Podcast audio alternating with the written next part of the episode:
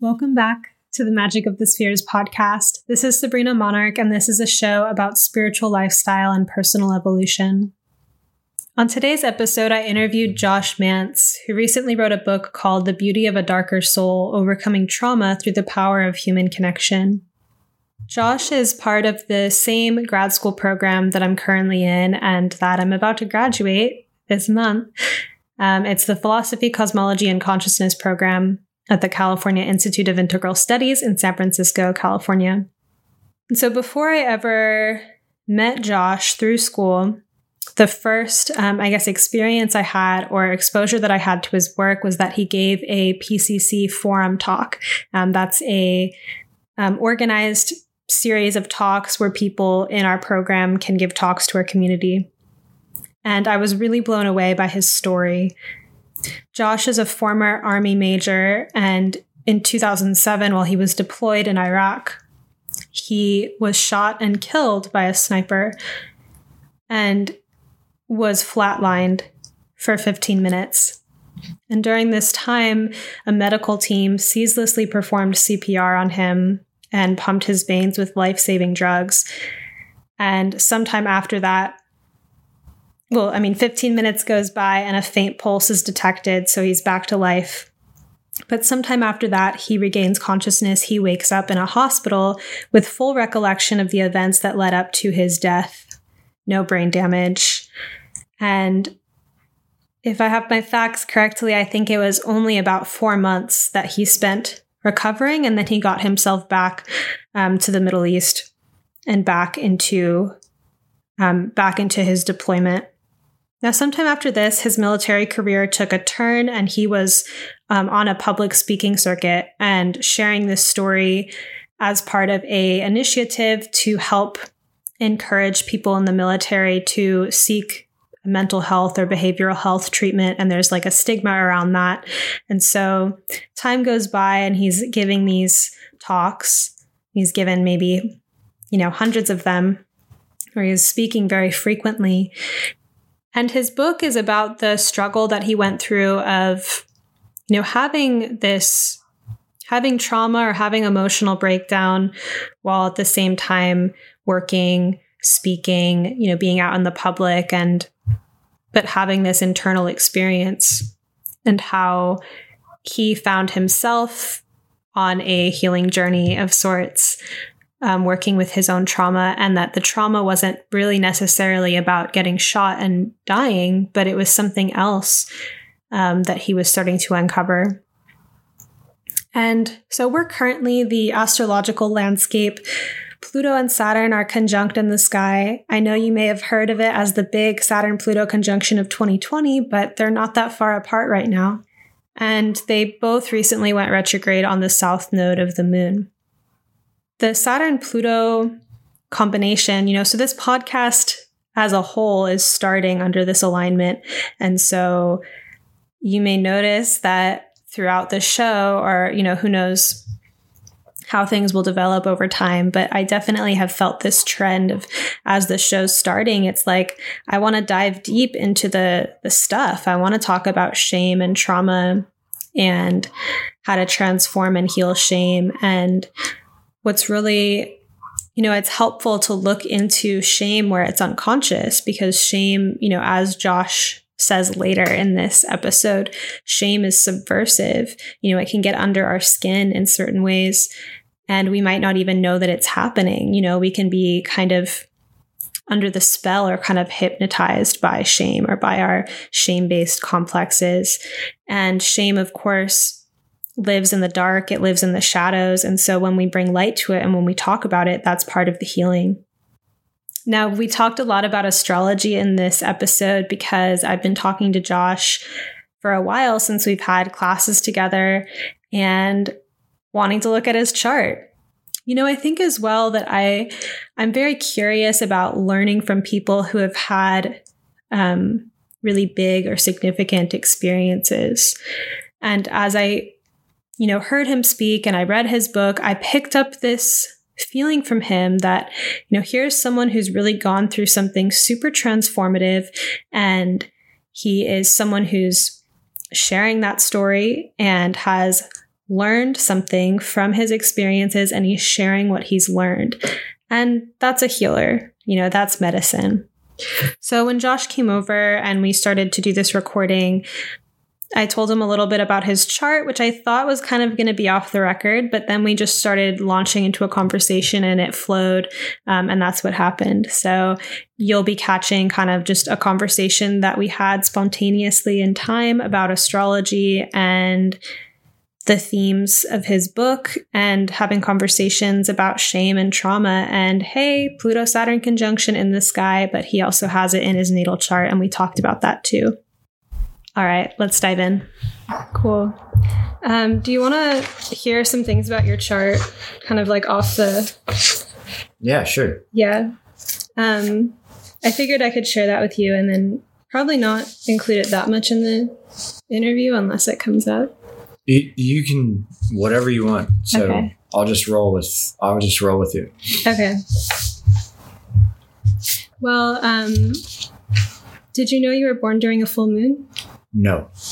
Okay, so that's like a good, just poetic thing to know about. Um, but you have, so your sun in Aquarius, do you know the traits of Aquarius? I've read up a couple different things before, but I'd rather hear it from you. So you they're know? really smart, really intelligent, and they see like systems, and they really, there's something very like utopic or um, humanitarian about them. Like they like to, really? yeah, like help out masses of people. Um, even like the way that they relate interpersonally tends to be with groups. Like it's a sign of group consciousness and group think. And huh. so I can kind of see that through you. No, it's huge. Um, but your moon, on the other hand, is in Leo. So it's the sun is going to be like your essence, like how you appear, like the light energy that you give off to other people, like the sun radiates. Um, and then the moon is like your internal filter, like how reality filters through you and how you feel things. Okay. And Leo is like the lion, and it's this very expressive sign. And Aquarius like doesn't really like that much attention per se, but Leo loves attention. So it's straight conflict. Yeah. And I feel that in your conflict all in your story because of like getting a lot of attention for what you do. Um, yeah. And also being like, oh, don't look at me. That's like profound.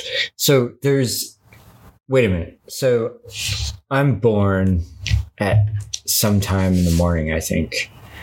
Okay. It would still be a, a full moon. Do you know what time? I want to say it was like do you need let me call my mom real quick she'll know. Okay. I think it's like 7.31 or something like that in the morning. I don't remember. I'm probably way off. Hang on.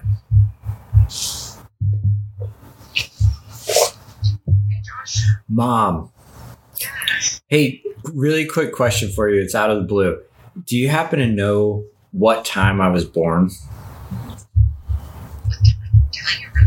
can you you would have it in a book.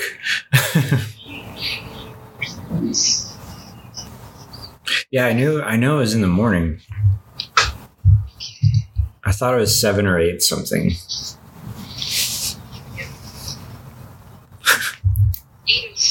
803 a.m. Eastern Time. All right.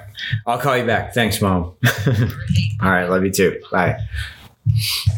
So 803 Eastern. Does that change anything?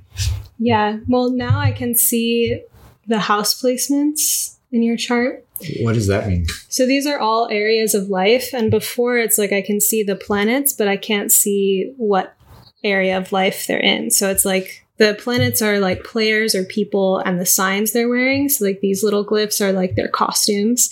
And then the room of life that they're in is the house. So I was aware of like the people and what they're wearing, but not where they are, which now having this information gives a lot more um, depth.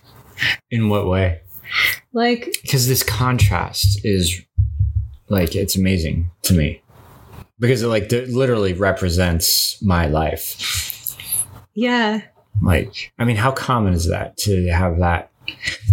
So, like the the sun and the moon, like I don't get it. How, can you say it again. Yeah, so every 28 days there's a lunar cycle. So you were Right. born at the f- just right after the full moon because you have 17 degree moon in Leo and if it was 9 degrees Leo it would be exactly opposite your sun. So you were born shortly after a full moon and if you track kind of the emotional state of the new moon out through the you know the full moon like hospitals fill up and Hmm. um, Mhm. or emergency rooms because there's like a peak kind of Mhm. experience or event or like a boiling up of energy that happens at the full moon.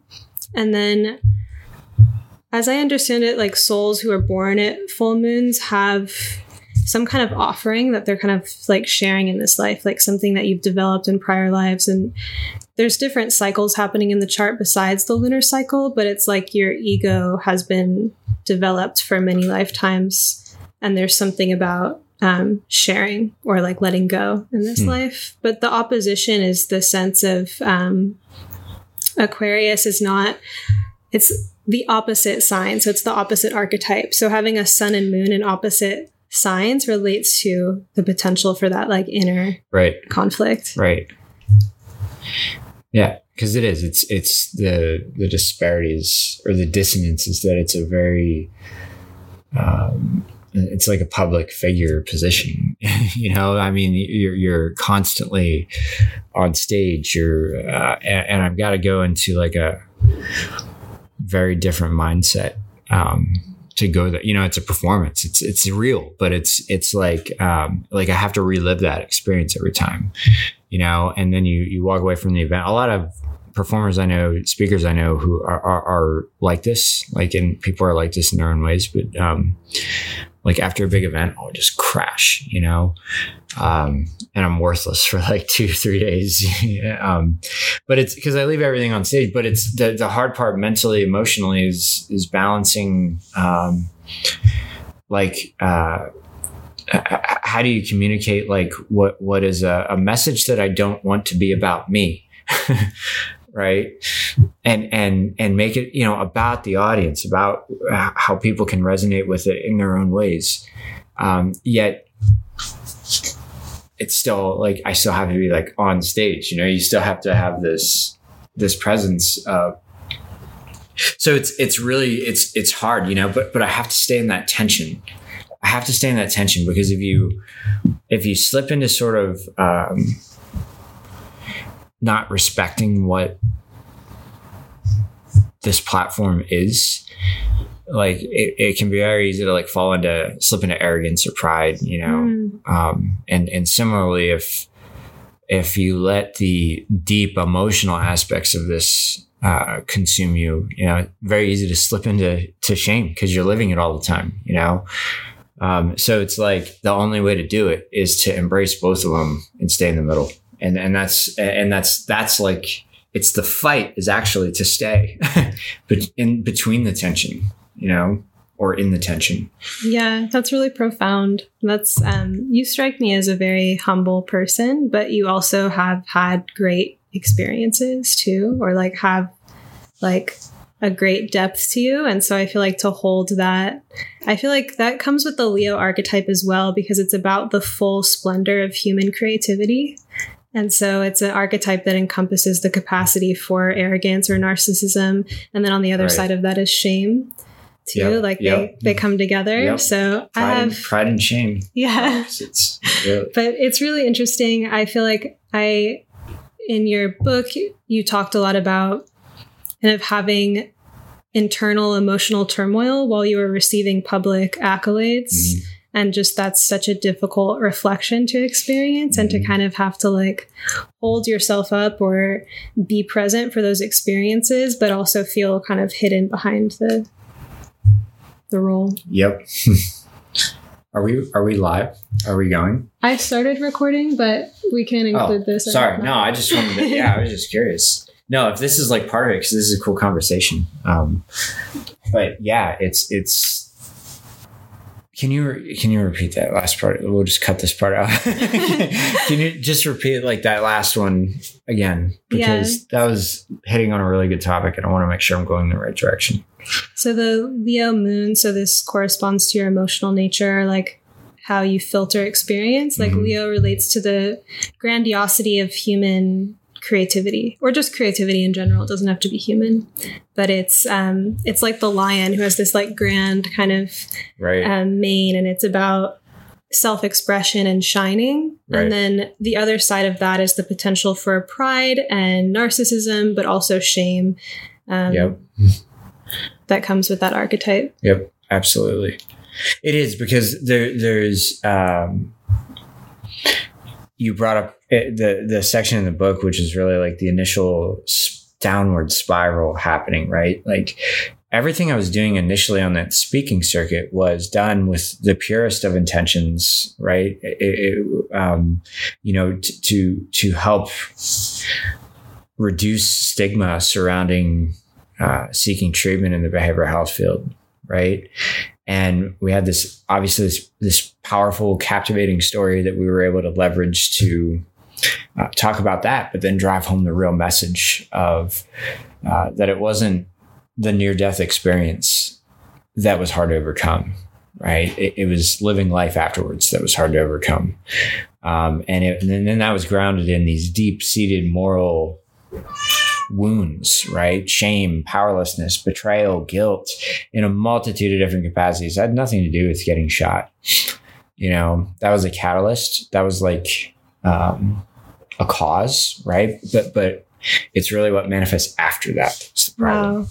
You know, so so today it's it's it's like you know this is really relevant in terms of um, being like a, prof- a, a professional speaker. you know, um, one is it took literally a decade.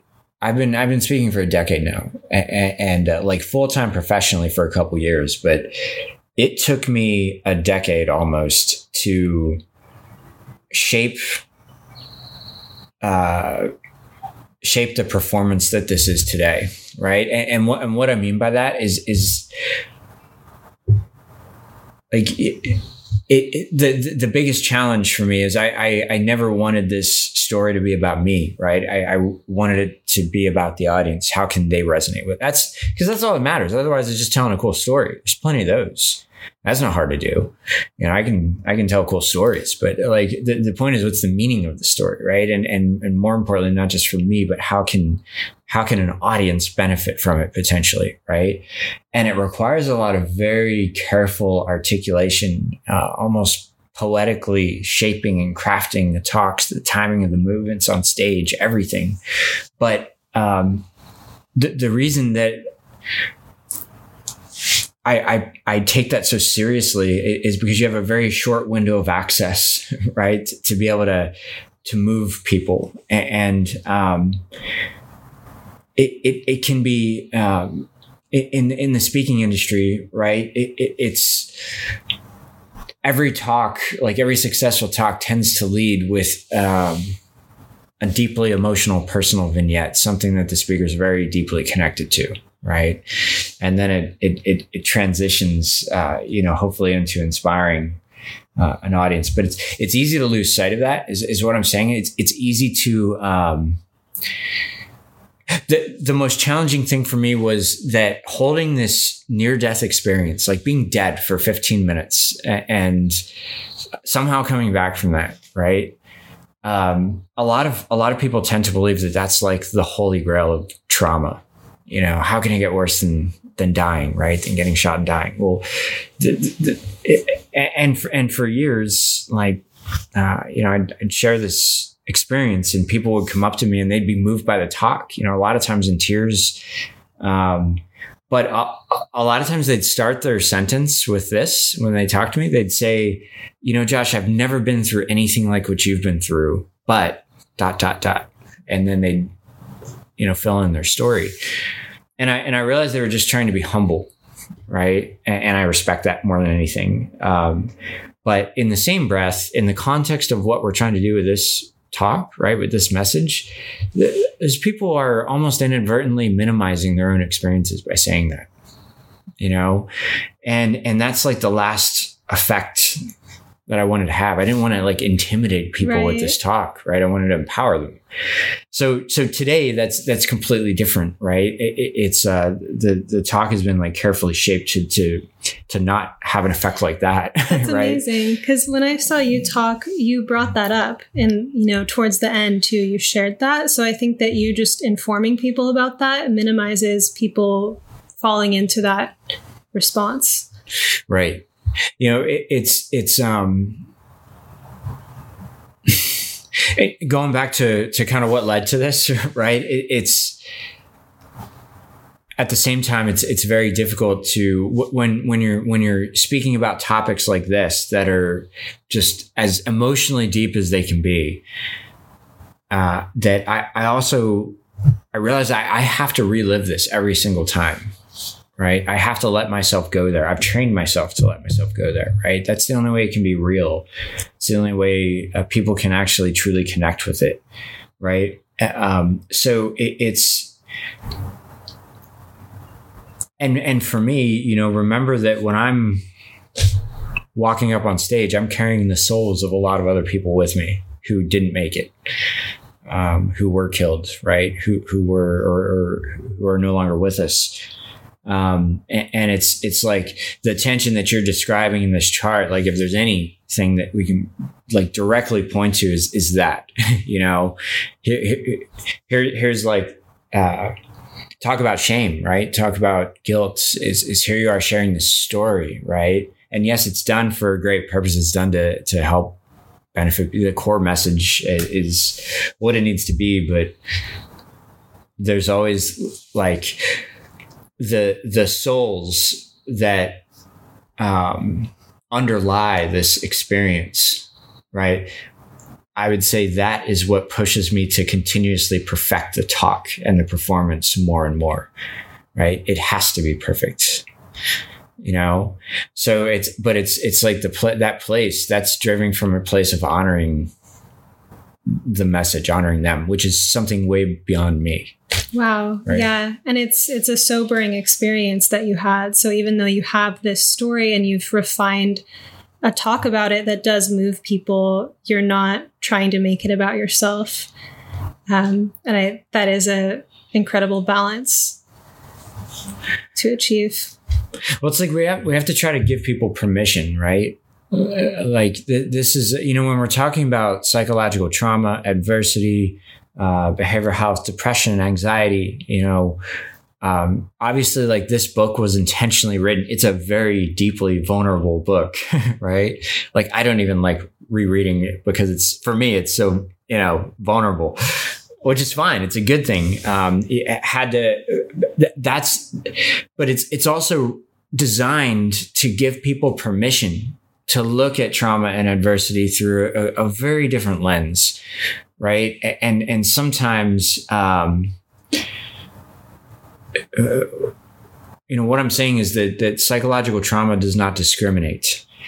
It it it comes in many shapes and forms. It impacts all of us uh, from every walk of life. Uh, and even though the nature of our experiences can be very different, the emotions that manifest from them are often very similar. Right. Right. Yeah. And, and that um, it, it's it's it's not like a, a competition here, you know. Who so, suffered more? yeah. Well, we have a natural tendency. I'm guilty of it too, right? We, we have a natural tendency to kind of look at other people, um, and and say, well, you know, my situation's not as bad as theirs is, right? I shouldn't be complaining. And it, that you know, sometimes comparing ourselves with others is good, right? It, it, it, can push us to be better. It can push us to gain new perspectives and do more.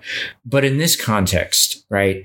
Healing and transformation, like ultimately, like that is a deeply internal journey. And it's, it's not about comparing ourselves with other people. It's about maximizing who you are. So th- there's, there's a multi, you know, adversity and trauma life is a journey, right? It's never a fixed point in time. It's cumulative. Um, so, so the way I respond to a certain event in my life may be very different from the way that you respond, right? And it's all based on what came before in many ways, you know? So the, the point is like, where are we going? you know, like if I need to work on X and you need to work on Y and we discover that, like it, it, it, the, the point is what, whatever is, is whatever is going to help you flourish in life is what we're trying to give people permission uh, to acknowledge. Right. You know? Um, there's a few other things I could point out about your chart, but I might save it for later. I would like to ask you to share maybe like a, a summary of your story just for context. Um, yeah, sure. Um, the, the, the quick version is, um, uh, you know, back in 2007, almost 12 years ago, exactly to this day, uh, April 21st, um, I was shot and killed by a enemy sniper. Um, so I was a I was a military officer for about ten years, um, and uh, so it was in the middle of this uh, deployment to Baghdad where this happens, um, and it ultimately went on to die for 15 minutes straight. Um, somehow got pulled back by a phenomenal medical team who pulled off a miracle. Uh, recovered and then actually went back four and a half months later. Uh, it's not but that's kind of the the the the first half of the book, I, or the first half of the experience, I guess, as it's reflected in the book, is is. Uh, and so this is the beauty of a darker soul.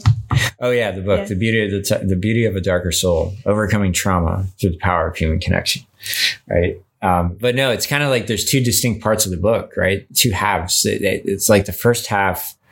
Um, I think number one, it'll it'll give. Uh, war combat it's it's radically different than what most people think it to be. And i i, I think you'll see a deeply humanist uh, form. Can you say a little bit more about that? How it's different from what people think?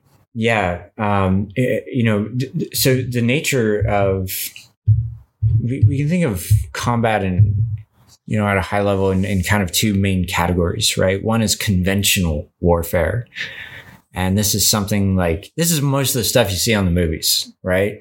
Uh, things like World War II, you know, Germans versus Americans, boom, clashing in the middle, right? T- t- taking a mountain, storming a hill, whatever it may be. Um, and, and it, when, when, most people think of war, they think of conventional wars. Um, what, what's happening today for a multitude of reasons, and it's not like this is anything new, but it's just becoming more and more prevalent. Um, it is unconventional warfare, uh, otherwise known as asymmetric warfare, uh, or specifically insurgency, counterinsurgency, right? And and to to simplify this um, as much as I can, it's it's a very very complex topic. Um, but the, the, you know, in conventional warfare, success on the battlefield is won by achieving tactical superiority right? Overwhelming firepower right? An overwhelming uh, uh, uh, show of force right? That, that decisively seizes the objective.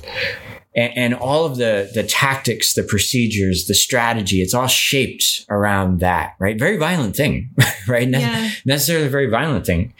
Pure conventional warfare right?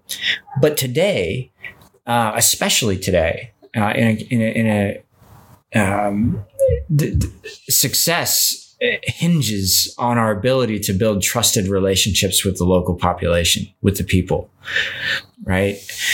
And and and the reason the reason for this. And, and, and what this translates to is that much more uh, much more the, the qualities associated with the feminine divine right? The, the feminine ethic empathy humility compassion right? Relationship building trust. Those are decisive qualities and traits in this environment right? Leading literally with love. And um that's that's not as easy said than done. It's it's exceptionally challenging because we have to also remember that we are doing this under extreme risk to ourselves, right? Like extreme risk. Um, it, it's we're, we're, risking our lives every time we drive down the road with the most horrendous bombs you can think of. Right? We're we're constantly in sight of snipers who are hiding in the shadows. Right? We we we can't see the enemy today. They blend in with the local population. You know, so the the only way um, the only way to find the insurgents right? The and and by insurgent here, I mean people who were exploiting, killing, raping, torturing, kidnapping uh, people of that local population. Um, in order to find those insurgents, the people of that community are the only ones that can really tell us where they are. Um, and, and for them to be able to have the level of trust they need with us uh, to, to be able to, to share that information because they're putting themselves at extreme risk by, by disclosing that. Very similar to like a gang uh, in the United States, like in a big inner city, right? Um, where nobody on the street block wants the violence to occur right? If a gang member, uh, gang violence happens, somebody gets killed, right? Police show up. Nobody on the street block wants that to occur. Yet no one's willing to talk to the police either, right? And, and that's mostly due to fear of retaliation by the gang members, you know, because they know after this police leave, guess who's at risk? So, so it's, it's the same thing in this environment. The, the, the bottom line here is it, it it's, uh, trust is everything uh, empathy is everything. You know, you you've read the story about Hajar and her family in there, um, and, and, that's kind of a pinnacle story of that represents the complexity of this environment. Um, but it, it's it's cultivating uh, genuine genuine empathy humility, right? Cultural awareness, respect. Like speaking Arabic, that was, you know, I majored in Arabic when I was at West Point uh, because I knew I was going to be people facing as an infantry officer on the ground, right? Nothing more important than language in this environment. Um, if I, if I, had to choose between carrying my rifle or knowing the Arabic language, I would have taken Arabic every time. I wonder from your story, it seems like you've had empathy and like care all along and have had this kind of moral character from an early age. But then it sounds like when it comes to counterinsurgency, it's like a strategy to build empathy. How did you find yourself navigating, you know, the discovery of true empathy when it was coming perhaps from an intellectual place? You know, that's to, to, so that's a really good question. Um, I, I would say that it wasn't coming from an intellectual place. It was literally coming from the heart. Um, and it and it has to be that way. If if I'm going in like with a strategy um, to to like try to empathize, right, or to try to fake it or something, it's not going to work you know like the people need need to be able to feel it. And, and that can only come from the most genuine place L- literally leading with the heart in, in that case beautiful. right? Yeah. Um so and and that's why that's why a, a lot of folks struggle w- w- with it. I mean it's a deep transformation we're asking um, it, you know, because we, the, the, the, military, right? A million people and one, you know, a huge organization, you know, any organization, it takes a long time to to transform an organizational culture, right? Take the, you know, take a corporation that you're familiar with. I mean, going through organizational change is is one of the greatest tests of any leader, right? The the military um, we were unquestionably going, you know, after 9 11 happened, we were unquestionably and still are the strongest, most powerful conventional military force in the world. Yet um, after 9-11 the, the emergence of all these insurgencies right? This completely different form of warfare emerged right?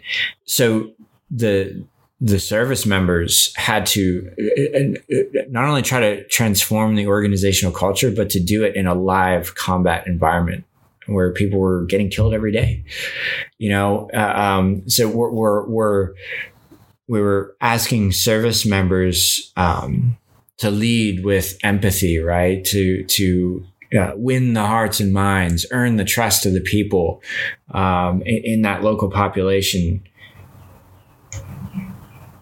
despite the fact that their friend just got killed the day before by the very people they're talking to, in in many ways. You know, so, so it's it's it's uh it's it's it's a it's a war of moral and ethical tension uh, at the most complex levels and it's it's this is what drives the work that I do today um, in in a certain facet of my company, which is I actually train behavioral health therapists um, in advanced cultural competency uh, related to military and law enforcement professions to help them understand this. Um, so that so that they can help uh, service members and, and, first responders process. Uh, I'd love to hear more about that. I also want to back up and um, you were laying out a few of the parts of your story. So first, there's the traumatic impact um, of being shot yeah. and coming back to life, and then what comes after that? Yeah. So, um, uh, shortly after, um, so I recovered. I, I, went back, finished the deployment, um, served on a couple of different assignments, but I, I, guess as it most relates to the story, one of those uh, is I was asked by the Department of Defense to to basically enter into a national speaking circuit. And and it's important to note here that this was like a, a year and a half after I got shot, right? Like I retrospectively, obviously, I didn't have a clue what I was, what, what, how, how much that injury really impacted me. And, you know, the, the 10 years afterwards would be the journey that would uncover that. Um, but, but the bottom line is that, um, this is where we go back to what we were talking about earlier. Initially, right? That speaking circuit, I mean, I'm talking 200 talks or so in the span of just two years on top of other full time jobs that I was running within the military um, it, it, bottom line is I was running myself into that ground, um, compassion fatigue to the extreme, right? And, and this is why I often say that uh, addiction comes in many forms, right? Drugs, alcohol, sex, working yourself into the ground, right? And and that that became a form of an addiction for me, right? It, I didn't know it, um, but I was hiding behind the shield of my own story, you know um, concealing these hidden wounds of shame and guilt that I, I, I could viscerally feel something very off, right? Dead inside, right? Um, but I, I couldn't articulate what that was. Back then, nobody ever talked about guilt and shame. And I was like oh, yeah. one of the leading speakers in the behavioral health industry at the time, right? So, so back then, I never heard about this stuff. And I was in the middle of it. Um, and that's that's really what ultimately transformed uh, my focus, uh, you know, into focusing on the moral wounds of of of not just combat, but psychological trauma as a whole. It is grounded in feelings of guilt, shame, powerlessness, betrayal, and it's often found in places where we least expect it. Yeah, I would love to hear more about that because here's where this is universal too. Like everyone has shame and trauma, right? And then shame can be really sneaky, like it can be super unconscious and hidden. Like, how does shame, what are signs of shame?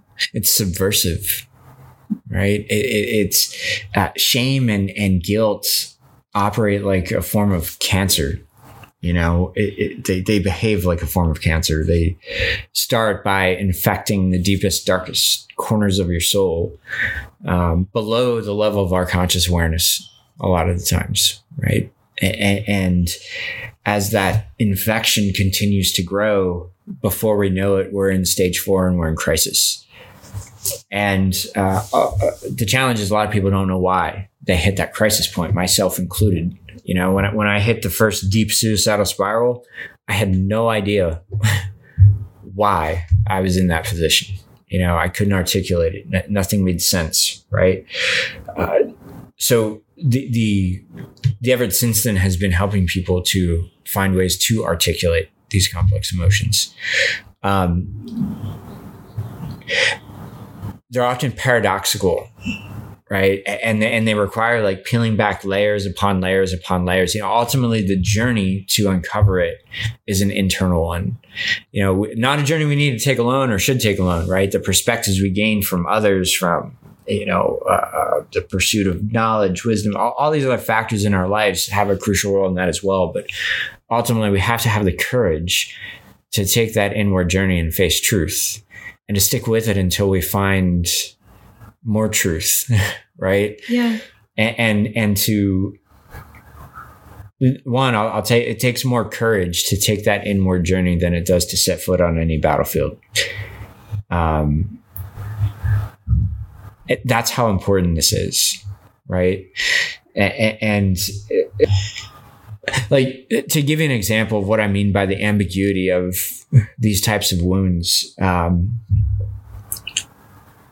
I'll give just kind of a simple example, but um, a powerful one. It, you know, when I when I what I didn't say during this uh, intro, right, is that the bullet that shot me uh, first went through one of my team members and killed him.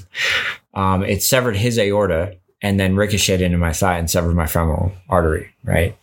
So when I woke up two days later, I learned that I died for 15 minutes, but I also learned that I had survived and he did not. Right. And, um, a lot of people, myself included, would have assumed that any guilt or shame I would have been experiencing would have been surrounding survivor's guilt. Right. The the the kind of obvious thing here that that obviously there's some guilt that maybe a lot that, that Marlon died and I lived. Um, and certainly that's true, right? That there's that that's an aspect of it. Um, but it it never felt like the whole picture to me. You know, there was something more there. And as I really started to understand guilt and do this really deep introspection for just years, right? Writing the book was a huge part of getting this out too. Um, but like the the multidimensional aspect of moral wounds is is important. It's it's important to recognize their complexity and to stay humble in the face of it. Um, meaning that healing is a journey. It's never a fixed point in time. Transformation is a journey. It's never a fixed point in time. Uh, that I learn more and more, even to this day. You know, the greater pressure that I'm under, the more that I learn, uh, the more that I uncover. Right. But um, as an example of just how subtle this can be, uh, you know, for, for me, after I was shot, it, it's it's not as if every minute on that plane back to the United States hospital, right? It's not as every minute on that plane was a minute closer to home. It, it was a minute farther away from the team.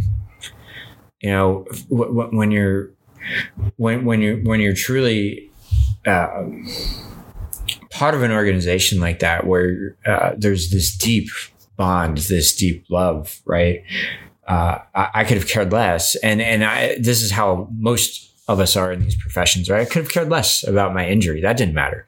It's easy to, much easier to overcome like a straight physical wound. Uh, in many cases, you know, not for everyone. I'm speaking for myself, but uh, for me, it was much easier to overcome a a straight physical wound than it was dealing with the guilt uh, that came uh, of not being with my team while I'm yeah. laying there in and a hospital. It was just bed. kind of like a flip second where you were completely invested in your mission, and then it gets interrupted. Yep. Yep, that's that's another very powerful aspect of this. Um, just in terms of what drove me to go back so quick, you know, like because I wasn't supposed to be really walking for six months, and I was back in Baghdad. Yeah, you have a sneaky story in your book about yeah, how you got back to. Yeah, pull out a lot of interesting moves to make that happen.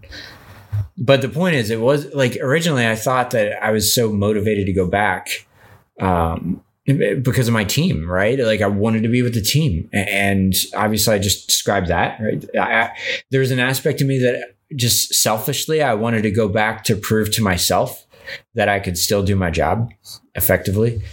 Um, but I, I, found out over the years that, uh, it, it, you know, there were a lot of other factors driving me to go back uh, that like these forces of guilt and shame specifically one of those examples is i you know when i was in the hospital as bad as my injury was it, it was all muscular right so so i was one of the only ones in the entire hospital expected to make a full recovery and, and meanwhile, you know, to my right is a triple amputee. To my left is somebody covered with third degree burns. You know, uh, uh it, it, it, it, the medical care I received was phenomenal, but that environment, it's a very difficult environment to be in. And, and especially knowing you're the only one, one of the only ones that's going to make a full recovery. And, and one of the images that just riveted me um, was I, I remember I was on crutches at the time and I walk around a corner and I see this beautiful young girl in her early 20s pushing around her new double amputee fiance in a wheelchair. Yeah. You know, and it was just like this striking. Um, it's heartbreaking. So, so, so, yeah. So the guilt here, like uh, uh, uh, one source of the guilt here was actually a guilt in my ability to heal when other people couldn't. Right. So, so that's a very paradoxical thing. If you let that sink in, right? I felt guilty because I could heal. And, and, and it, you know, because the, the, one of the factors or, or one of the factors that kind of magnify guilt is, is, is this perception of, uh, unfairness, right? These these arbitrary injuries. Why why them not me? You know, the, the, so, so so it runs deep, and, and and the reason that this is important. Um, is if if I'm uh, I think of it almost like acupuncture, right? If I if we hit the right nerve, the true root cause, it can release that pressure, right? But if we if we think it's another nerve, the nerve that society is telling us it should be, right? And if if we if if we keep trying to poke a nerve that it's not the root cause, it, it's not going to be released, right? So, so these these these emotion complex emotions of guilt and shame, uh, like they as as difficult as they are to overcome, they do have a weakness, right? And that weakness starts by shining light upon it. It starts by identifying the true root cause and you reach that point and and like that's that's the true beginning of the real journey right it's and it's a gift as difficult as it is right yeah so what helped you get to the root cause or do you feel like you have no i mean i'm i'm i'm i don't ever say that i like i'm at a point now where th- th- this is there's been so many significant cyclical type of disruptions. Um, you know, yeah, the near death, divorce, incurable disease, um, you know, crazy stuff on the entrepreneurs. I mean, I'm talking like just massive disruptions throughout life, uh, various forms of trauma. And it's, it's, it's almost like the universe kept pushing me harder and harder uh, to to uh, until I finally got the hint, you know, until I finally got the point. I want to say so when I saw your PCC forum talk, that was the first time I heard you speak. And so this was a talk that was at like a 10 year mark of you working on these talks, right?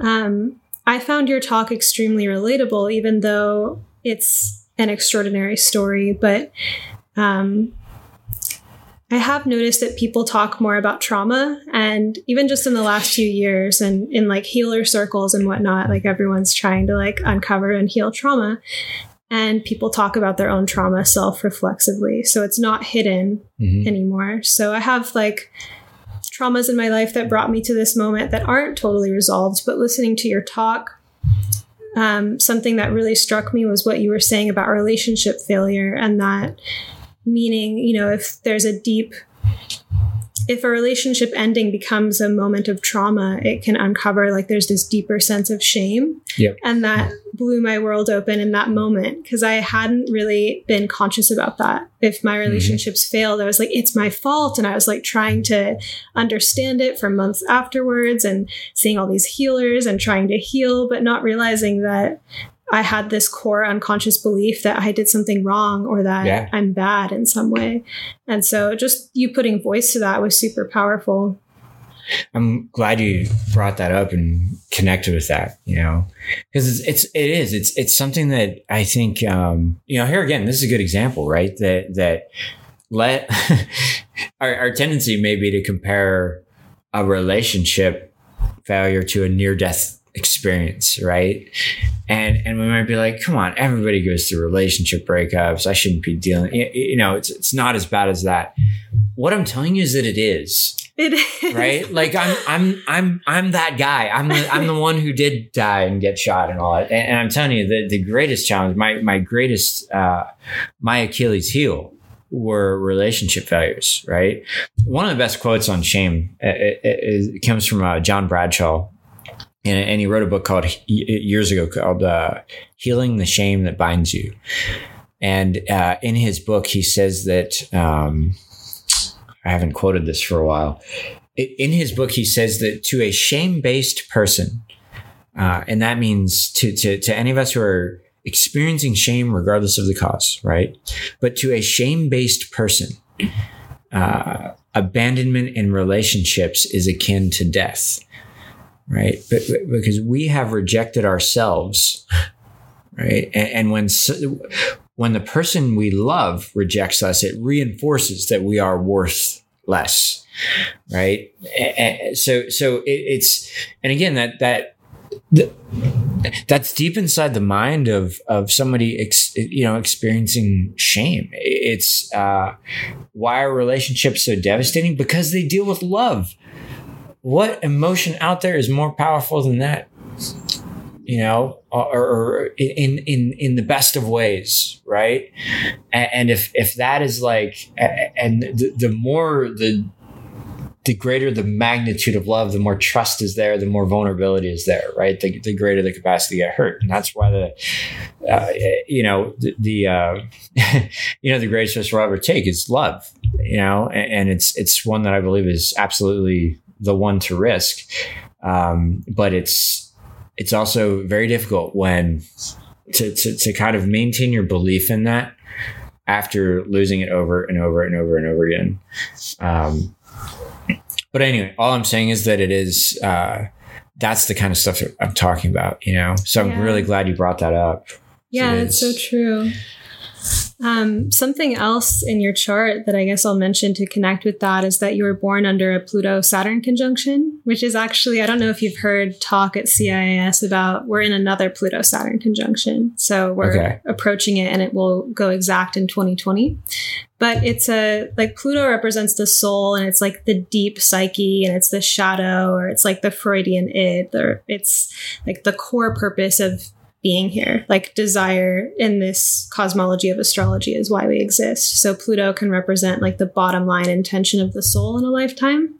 And you also have it conjunct Saturn, and Saturn relates to authority and boundary and moral character, and it also relates to shame because shame is connected to, you know, moral character in a sense. We feel sh- like there's part of shame that regulates our morality, right? Or like mm. we mm-hmm. internalize yeah. the values of the culture around us and we feel shame when there's something inside of us that doesn't match that. Right.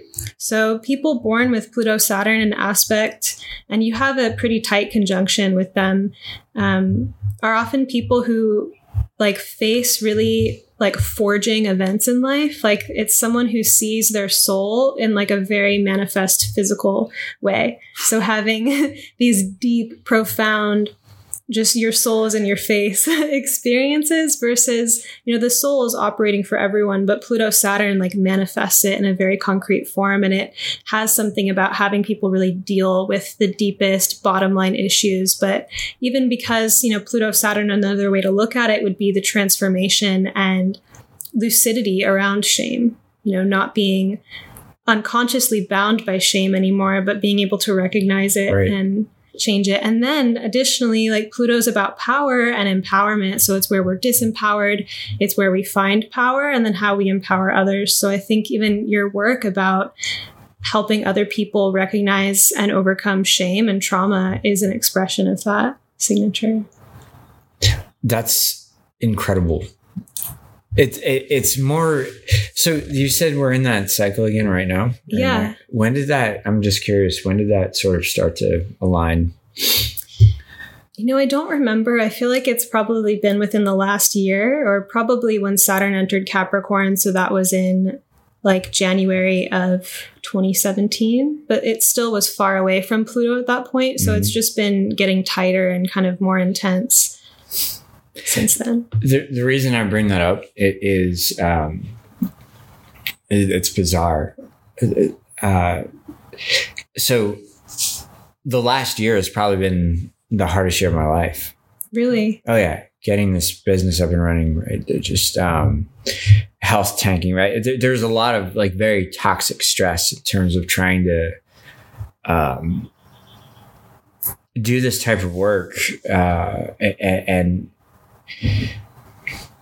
it, it, it, it's it's very difficult to to start any type of business or company, but when you're trying to do it with like a pure message. you know, it's it's in this field. It, it's just it's it's it was much more challenging than I realized it was going to be than I thought. Right, and um, I was really worried for a while that I, I, I might need to go down a different path. You know, that the work was done. Right, and um, I, I kind of hit a, another rock bottom point, but through that, right, emerged two of the greatest periods of definitively i've never experienced anything like this two kind of back-to-back creative uh, waves that were just both extreme and have both resulted in um,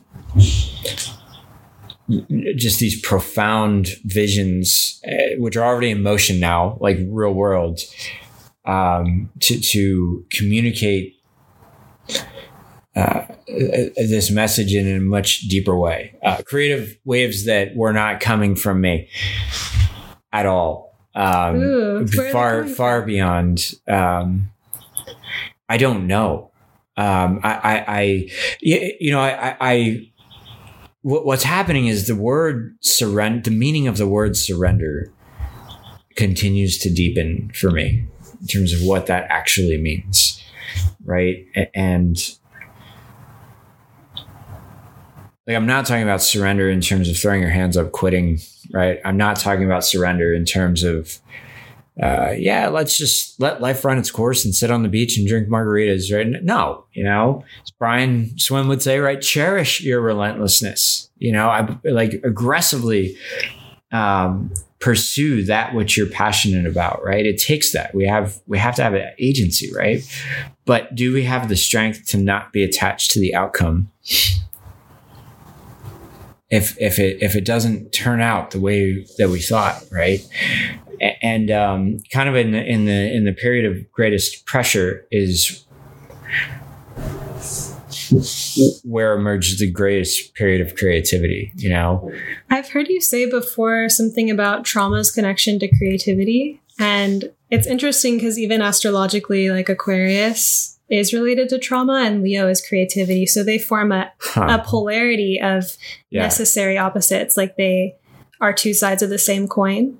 And I think the way you put it one time was trauma increases bandwidth. It's like if you can get to the other side of trauma, so you're not, I'm not sure how you would put it, but like you're not kind of racked by it, you're able to be a little bit outside of it, mm. then your bandwidth increases and something else opens up. But I think you may say it better.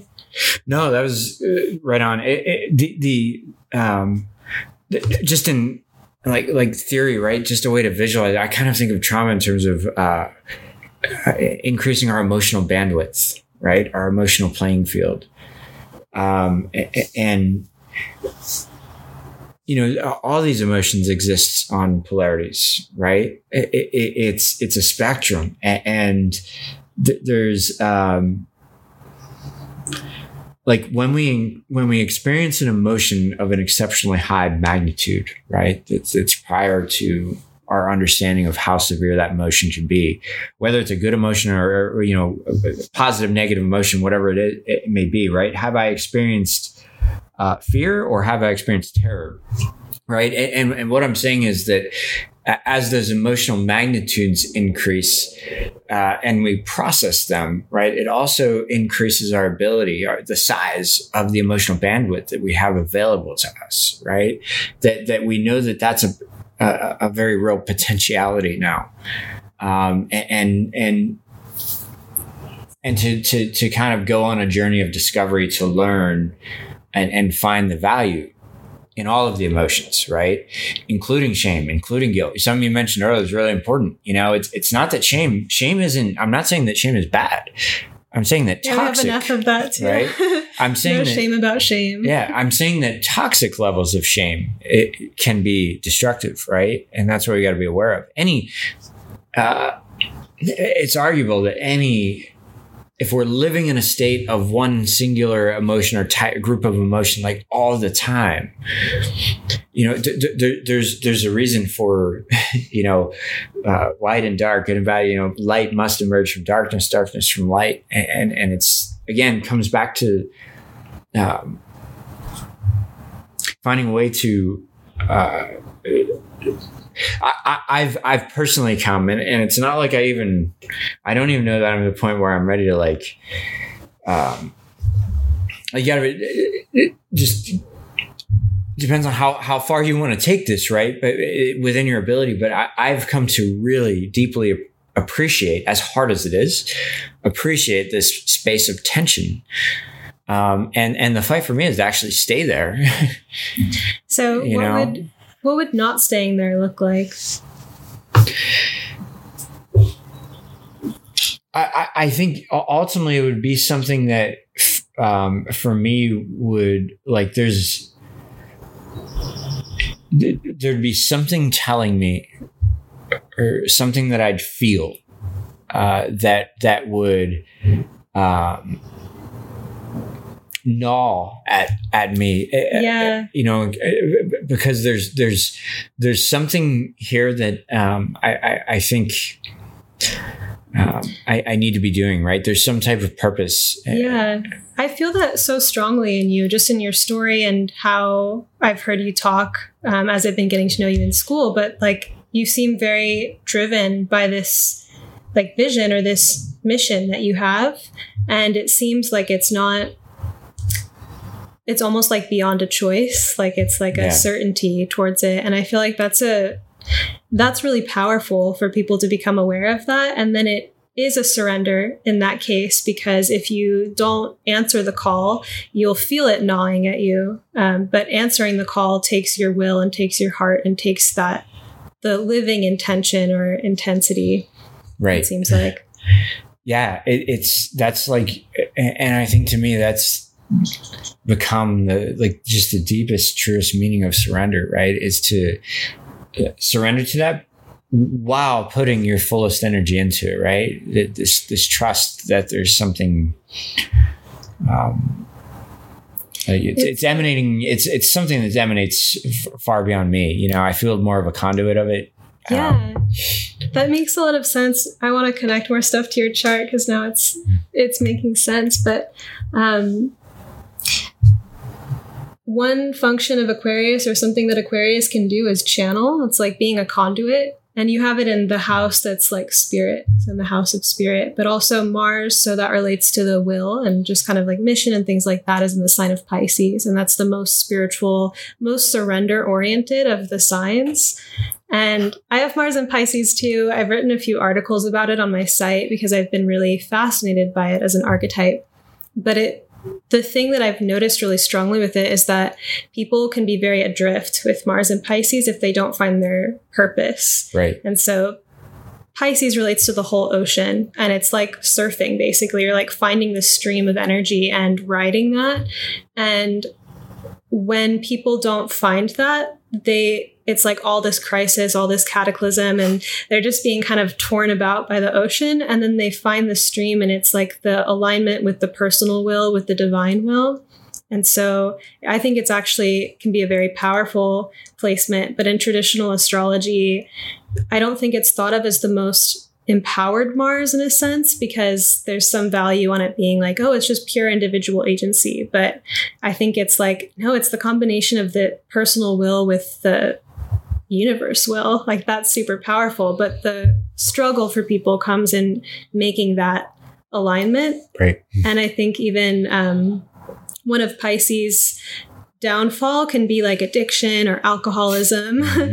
because that's a way of kind of tuning out or numbing out the intensity of that call from spirit or you know even people who see spirits and they don't want to see them anymore they'll drink to like right I, I think you just summed up how I've been feeling over the last year better than I ever could.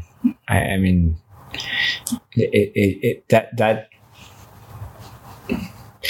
it, it just, that misalignment with purpose, um, it is that, that, that was unquestionably the driving force behind the tension over the last year. You know, if I don't have a purpose or if I can't find if I can't come into alignment with that and truly feel it. Um, you know, it's it's interesting because it's it's like I've I don't know. It's like again, disrupt, massive disruption after massive disruption. You know, I've always been like a very kind of purpose driven person tied to higher cause, right? Um, but this to to find this stream of energy that I'm in right now and what that is produced and where it's going. Um, I had to go to, you know, a point of such extreme tension and pressure that it again just um, was probably the closest thing to breaking me that's happened, you know, but broke me open, you know, break through yeah. maybe, but it, it's, it's, it's literally, it was, it was, you know, uh, pressure leads to creativity, you know, and, and it's, it's just like there's, I think there's sort of an evolution where we we peak, we plateau, right, into a certain realm of consciousness or a certain creative state. But it it doesn't just stay there for the rest of your life, right? They, like there's it, it, that that purpose draws us to kind of these next echelons, these, it, and, and and I'm I'm like I'm I'm fully aware at this point. Like I don't expect life to get any easier. Like That's I, a good. I don't. yeah. You know, I, I, have no expectation that like I don't care if I'm if I make it to 70, 80 years, I don't like it's not gonna get any easier. You know, and that's the beauty of it. Yeah, being disillusioned of that kind of hope that oh at some point some horizon point but it just keeps happening another thing i wanted to ask you is what um, a darker soul means to you because that's what you've titled your book beauty of a darker soul and yeah. then you say that you're a darker soul and um, I think, I mean, even stuff that I have in my own chart and in my own life, I could resonate with that or holding this uh, huge polarity as well because I love peak experiences and bliss and all of that. Mm-hmm. But I've gone through some pretty intense stuff in my life and it has chiseled out, you know, deep caves inside of me where I've like right. really grown. So I'm just wondering how you might describe what a darker soul is and maybe how other people might connect to it if they also have those sure. qualities. Yeah, it it it, it um, it's the concept of taking those experiences that you've come through and uh, understanding that that has the ability to impact the lives of others, right? That that um, that that that beauty can be found within darkness right? And that um, those experiences they shape our perceptions they they increase our emotional bandwidth. They give us the capacity to empathize with others to a much uh, empathize more accurately right? To to a much greater degree uh, w- which facilitates the the deep relationships needed to heal from this right? Needed to transform and grow. Um, and the other aspect of um, the beauty within darkness, right, is, is sometimes the paradoxical meaning that emerges from it years after the fact in terms of what it has taught you, what it is teaching you. Um, and, uh, as as horrendous as some of our experiences uh, may be, you know, this isn't a quick process. This is something that um, unfolds over time. Uh, but but you know, ultimately, kind of what I try to communicate to to, to folks uh, who may be struggling with this is, is that um, there's there's a misconception about trauma, right? And it's very easy to fall into the cognitive trap of believing that um, transformation occurred because of the traumatic event right? That that that growth occurred because of the traumatic experience. When in actuality, transformation cannot occur until some point after the experience, right? O- only after which we've successfully integrated it, assimilated it into our lives, right? So, so what this means is, that the traumatic experience, what happened to you doesn't define you, right? What happens afterwards, right? That, that, that, that, that growth, every breath that you take, right? Every moment you're alive, every thought you fight through, every emotion that you fight through, right? That is your strength, right? The, the, the, the, the response to whatever the situation may be, like that is, that is the person, right? Wow. Yeah. You know, and, and, um, so we each have an opportunity to support each other through that journey and, and also an, you know, an individual, but because there, there's events, traumatic events can leave people so ashamed and dejected for the most paradoxical reasons, right? That, so this is where the bridge of human connection comes back in to ignite that fire again. You know, we talk about the universe. I, I, I you know, we see this in the universe, right? I think it was the LMC galaxy, this deformed spiral galaxy, right? And you know, I'm sure your listeners know that the two types of galaxies, right? Or, you know, generally. well, there's so, and I'm, I'm quoting this out of, or sharing the story out of, you know, our professor's book, Brian Swimme, uh, Journey of the Universe. I think it was that book. But Brian describes this, it just brings life to the universe, right? And, and, um, so there's two types of galaxies. There's essentially, right? There, there's, there's spiral galaxies and there's elliptical galaxies uh, elliptical the difference is elliptical galaxies don't produce new stars right? So they're stagnant essentially right? There's there's no motion to create life to to recreate life. A, a spiral galaxy on the other hand does produce life because of that spiral motion right? It's regenerative and it's just phenomenal. Um, but what happened with uh, the large magellanic cloud galaxy uh, which is in our local galaxy cluster, is you know billions of years ago it, it it it was a spiral galaxy, healthy, functioning, right, and it incurred some cataclysm, probably a collision with another bigger galaxy, and the LMC. As a result of that collision, lost its form, right? It, it, it lost its spiral shape and it, and it, so it went from this life producing organism to stagnant to dead, right? And and I think the way Brian describes it in his book is is that the LMC was then abandoned, right? Literally floating out into the darkness of endless space mm. um, after being deeply traumatized, right? Can you imagine that? Like abandoned, right? Disrupted. I just, if we give an emotional tone to these galaxies and, and give them life, you know, we can think of what they must have felt, right? And it's, but what happened, it was so we know that the cataclysm happens, the trauma happens, but billions of years later, you know, after floating alone, hopeless, right?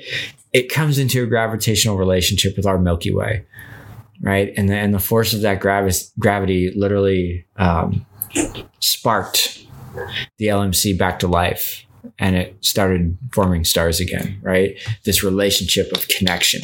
Yeah. With other things. That's so powerful. And you talk about that in your book too, about how that's how you overcame some of your darkest moments was reaching out to other people. And I also I found that advice applicable to anyone because it doesn't matter what you're going through if there's a sense of I'm suffering and I'm not talking to anyone about it like that is a moment where you could reach out to a friend and not have to feel bad about it. And of course, in more dire situations too, or more crisis situations, that can save someone's life to just reach out to someone else. Um, and it's also, I think it's just so regulating to be around other beings and to not be alone. And just you sharing your story, it's really beautiful. And I feel like allows people to see themselves in that in terms of that they also have trauma and they also have shame and just when people name it, it has this um, like catalytic or enzyme like effect on their universe where they can open up to that part of themselves. So I feel like that is the power of like any being who goes through deep stuff, does work on it and transforms, heals the planet. I think just even in a non local sense, like you wouldn't have to talk to anyone or write a book, and your energy field would still be helping the planet for what you've been through and how you've healed it. Um, even if you know healing's not complete anything you have accomplished like is stored in the universe right? And then to write a book about it to share with people it just has that extra like signal boost. Um, so for anyone listening i would really recommend reading the beauty of a darker soul. Thank you sabrina no, this is it's awesome, and um, it's been a really it's been awesome to get to know you over the last what year year and a half so far. Yeah, year.